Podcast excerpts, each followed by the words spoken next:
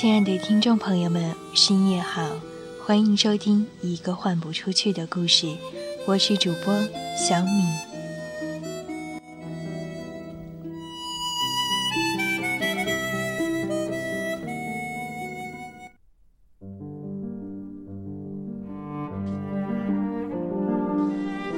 为什么我的爱情诗写得如此之少？你早就该向我。提出这个问题，但是你却像那些宽容的人那样，一直要等到火花在诗节中燃尽。我沉默，这沉默仅仅是出于担心，我的歌曲会给我带来痛苦，会有那么一天，这些词句被突然否定。只留下音律和韵脚。爱情飞走了，就像树枝头下的阴影，不可捉摸。啊，是的，这平常的担心，却把我的喉咙扼住了。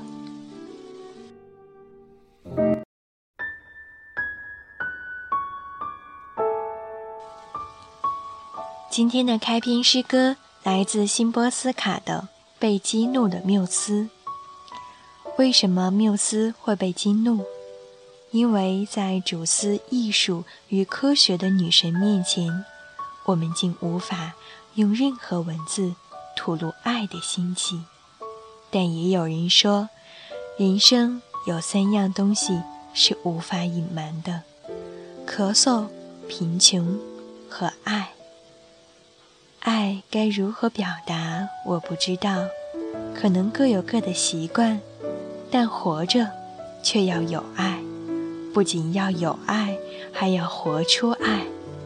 今天想为大家分享的篇目来自史铁生的《活出爱》，希望守候在电台旁的你能够喜欢。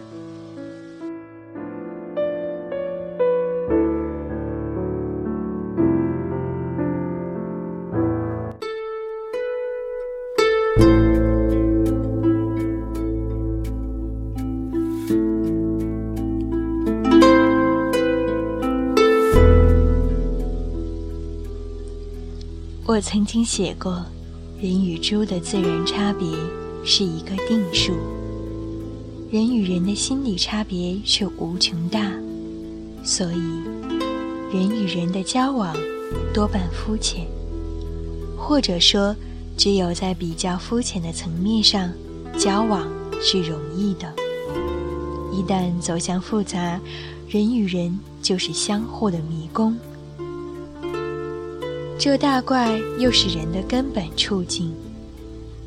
我常常感到这样的矛盾：睁开白天的眼睛，看很多人很多事，都可憎恶；睁开夜的眼睛，才发现其实人人都在枯弱的挣扎，唯当互爱。当然，白天的眼睛并非多余，我是说，夜的眼睛。是多么的重要！人们就像在呆板的实际生活中渴望虚构的艺术那样，在这无奈的现实中梦想一片净土，一段完美的时间。这就是宗教精神吧。在这样的境界中，在沉思默想着向着神皈依的时间里，尘世的一切标准。才被扫荡，于是看见众生都是苦弱的，歧视与隔离维持着苦弱加重。那一刻，人摆脱了尘世附加的一切高低贵贱，重新成为赤裸的亚当夏娃。生命中必须有这样一段时间，一块净土，尽管。它常会被嘲笑为不现实，但不现实未必不是一种好品质。比如艺术，我想应该是脱离实际的。模仿实际不会有好艺术，好的艺术都难免是实际之外的追寻。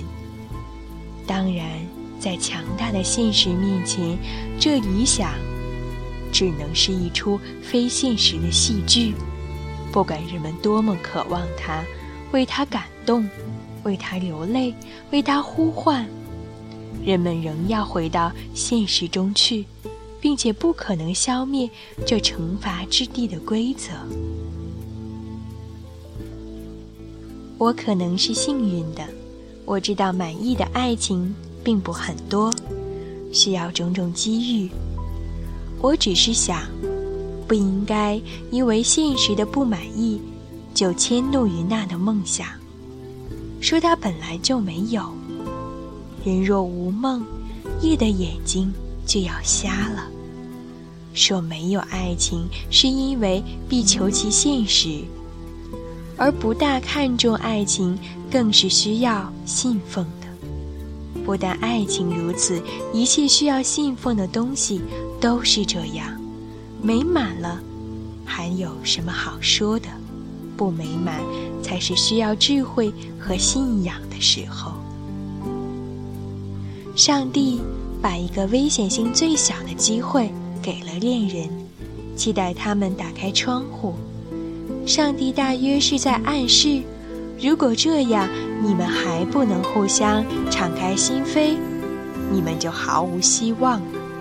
如果这样，你们还互相隔世或防范，你们就只配受永恒的惩罚。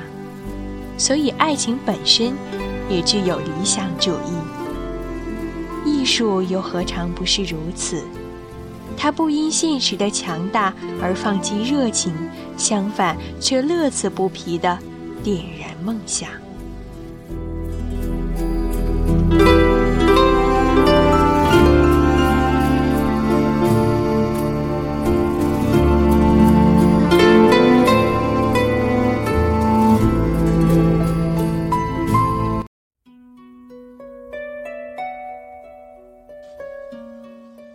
我越来越相信，人生是苦海，是惩罚，是原罪。对惩罚之地的最恰当的态度，是把它看成锤炼之地。既是锤炼之地，便有一种猜想：灵魂曾经不在这里，灵魂也不止于这里，我们只是途经这里。宇宙的信息被分割进肉体。成为一个个有限或残缺，从而体会爱的必要。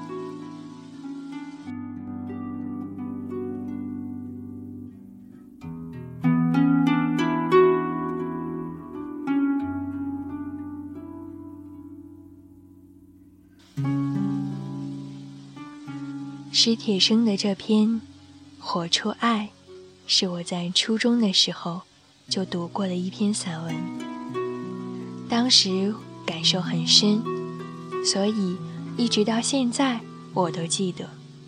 最近听到一位女作家这样说道：“她说，喜欢收藏酒的人，就像喜欢收藏爱情的人一样。如果我遇到一个人，我会把这个人爱够。下次如果再遇到一杯好酒。”那么我会说，干了这杯，不为什么。这让我不禁想起斯汤达墓碑上的那句话：“活过，爱过，写过。”用力去活，活出爱，活出姿态，体会爱的残缺与有限。我想，这是我在今天。想留给所有听众朋友的话。好啦，今夜的节目就暂时告一段落了。祝你晚安，好梦香甜。我们下期节目再会。